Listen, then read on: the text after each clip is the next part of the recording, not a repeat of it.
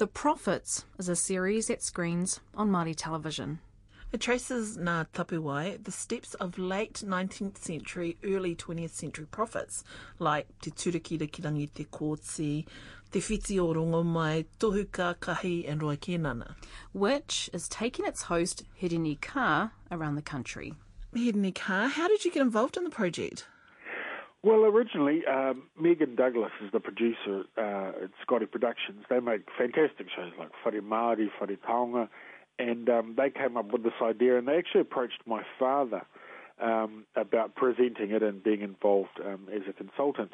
Um, unfortunately, he was getting he was kind of ill at the time, and um, so they were kind of going through me as a as a halfway point.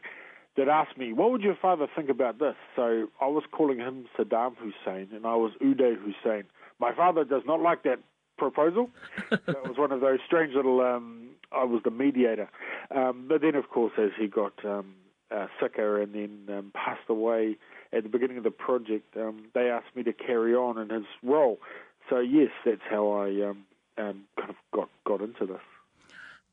So just talk through the premise of what the program's about. You're travelling around the Motu, looking at Yeah. prophets. Yes, well, you know, the Māori prophets, you know, even that term, um, prophets, it is hard to define. I mean, it's kind of, it's loaded kind of term. It's a, it's a biblical term. Um, but we're we're traveling around um, looking at various um, faith-based communities, might be another way to, to look at it, faith-based movements in Māoridom, and the people who, who started them, um, who we're calling the prophets.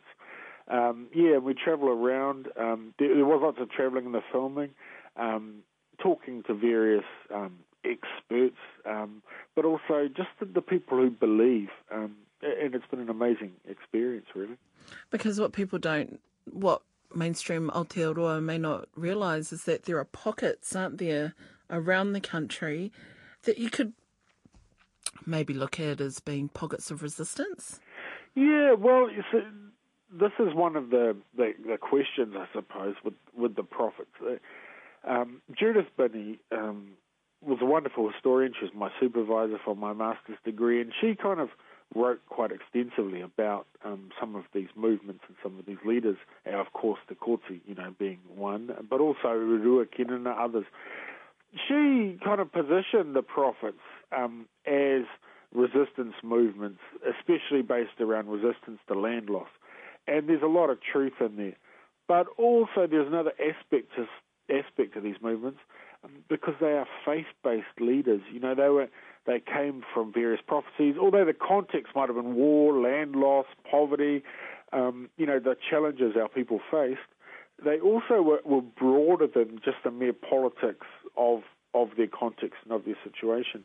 So by faith-based Hirini, are you talking about like secular church-based? I mean, Christianity was just coming into the country at the time of many of those movements. Well, yeah, and again, um, one of the reasons um, we got, uh, we, um, Dad and then I were asked to to um, be part of this project was because we are, well, I am an Anglican minister. So, you know, I come at it from a particular um, uh, angle, which is about faith, which is, you know, more than just the politics of the situation or the economics or the sociology. It's, it's what do people believe. And so um, this kind of challenge of um, these these communities, um, one of the biggest aspects, I suppose, of the show is um, the the Bible, the Paipera, Christian, but also um, earlier um, Judeo-Christian ideas were strongly influential on these movements. Um, and as it's become less fashionable in Māoridom to, to talk about, to engage with these ideas, um, they've kind of faded into the background and turned these prophets into secular movements, in effect. Um, that is one reading of it, and that's Judith Binney's kind of approach, you know, great though it was. So are you myth-busting in a way? Am I myth busting? Well, you know, um, there's revisionism and then there's revisionism. I mean, you know, if you go to these communities, they've been entirely consistent with how they've understood themselves and seen themselves over decades, you know, even centuries, some of the earlier ones. Um, it's how others have perceived them is the challenge.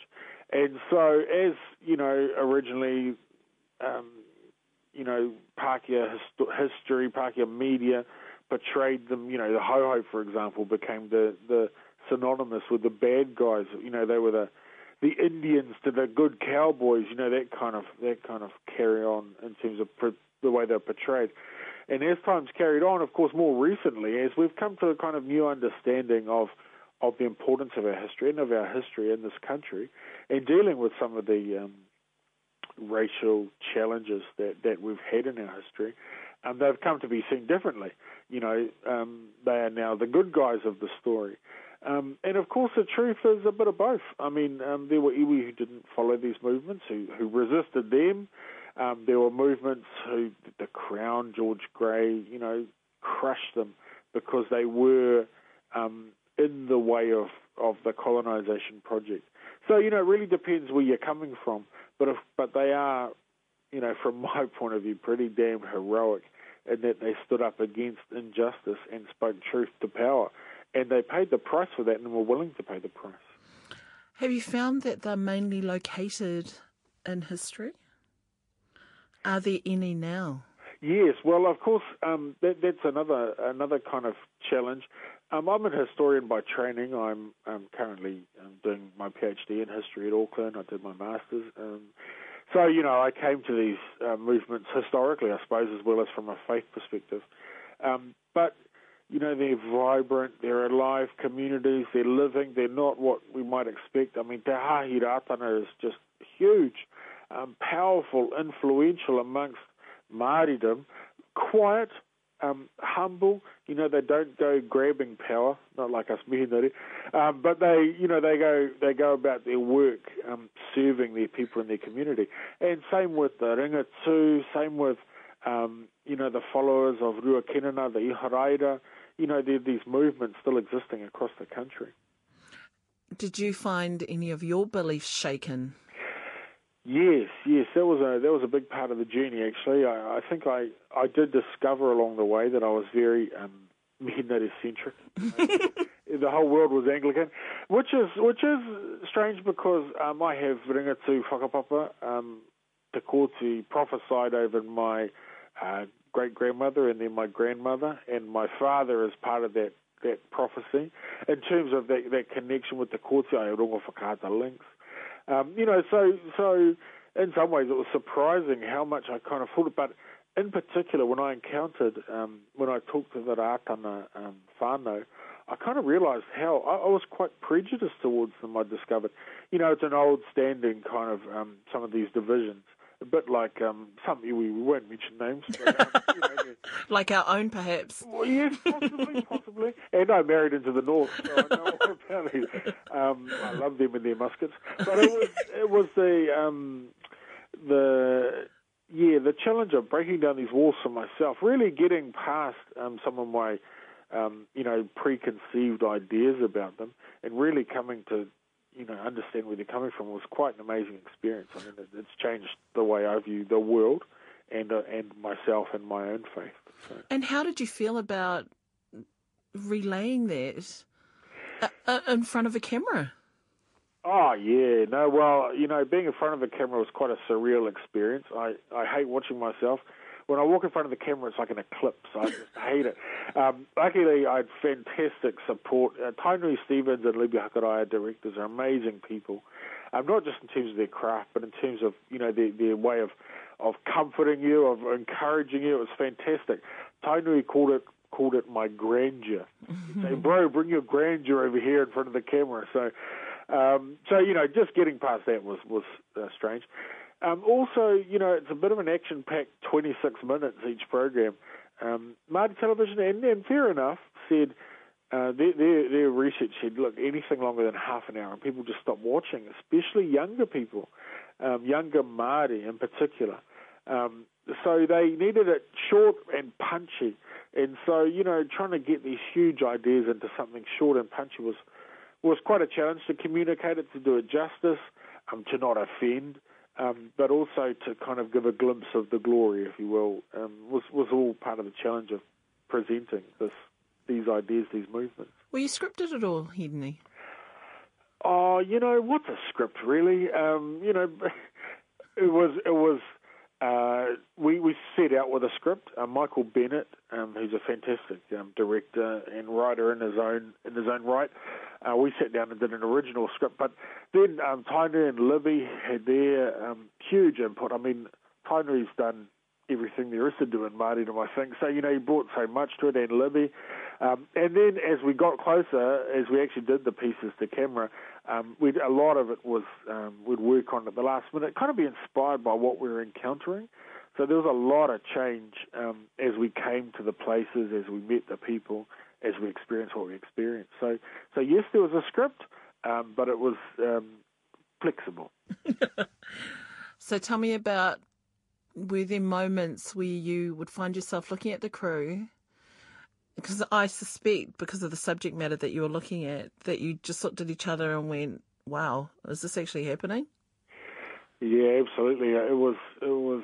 Um, there are lots of those moments. I mean, you know, lots of, you know, you kind of set out with a topic like this, and, and you kind of expect that a little bit. You know, we weren't filming potatoes or something. You know, we were looking for these these this mystery, I suppose. Mm. But we certainly found it. I mean, there were, um, you know, there was some corridor that made you cry. There were some experiences.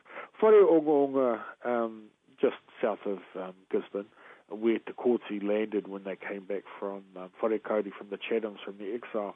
You know, in some ways we had to get a boat there. We had to clamber off. You know, it was pretty undignified. Um, watching me clamber on all fours, you know, all these kind of things. But as a place, uh, sitting there with Hardy Williams, it was just, um, you know, the the power of Te vision, of what he accomplished, of of all of it, of that whakapapa, you know, all came kind of crashing back. It was just amazing experiences. You know, some of the sacred places of our people um, across the Motu. You know, Maunga Pohatu, freezing coldest I think I've ever been. Yeah, it's cold um, up there. Yeah, yeah, and and you know, remote is one way to describe it, but you know, such a powerful place. You know, um, so these kind of experiences were happening all the time, um, and they, you know, they're things I'll never forget um, ever. So you know, amazing. The nature of the show, but also, um, you know, it still happened anyway. So, yeah. And with those experiences also comes hilarity. Yeah, yeah. Well, yes, there was there was lots of that. Um, like I said, Tainui's fantastic. Uh, the rest of our crew, Leon Narbey, our, our cameraman, he um, is a fantastic cinematographer. He filmed Whale Rider, he filmed The Orator, um, and he's got some of the greatest stories ever from moviedom. and, and the rest of our people, you know, it's that kind of interaction. But then, you know, we'd have um, uh, we're filming the scene on the wharf at Hokianga talking about the encounter of Christianity and Māori, you know, and kind of what so they get me to do this little chemical reaction thing in this jar.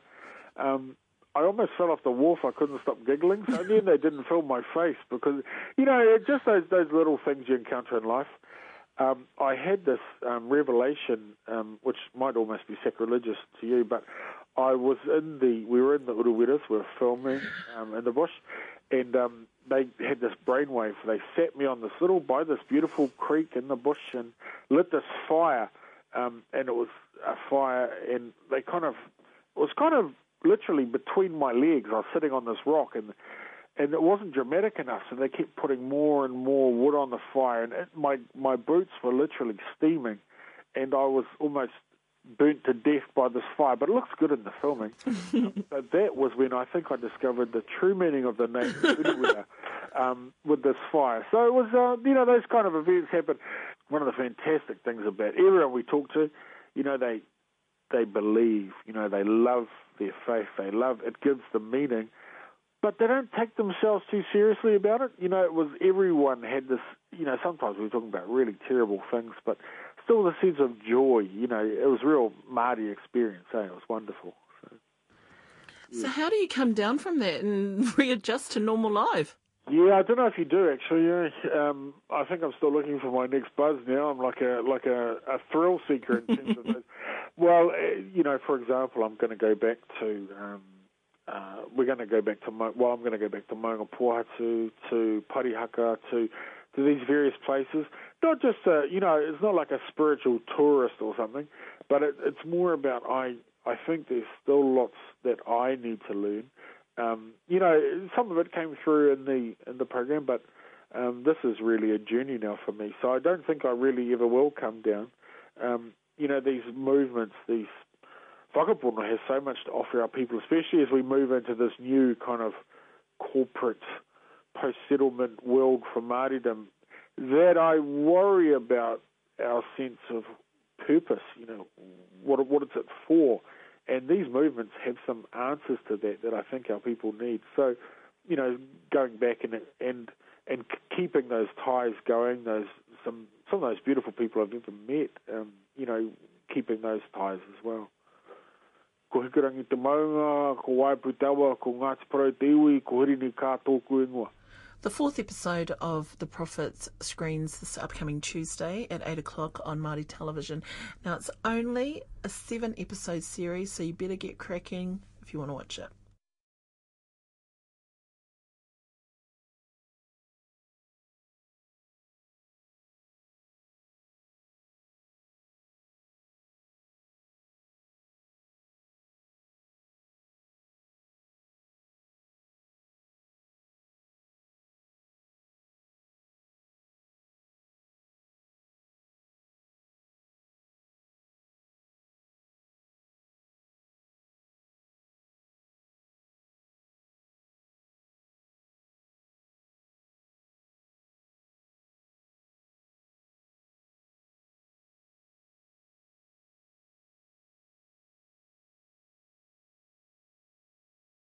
How about a big clap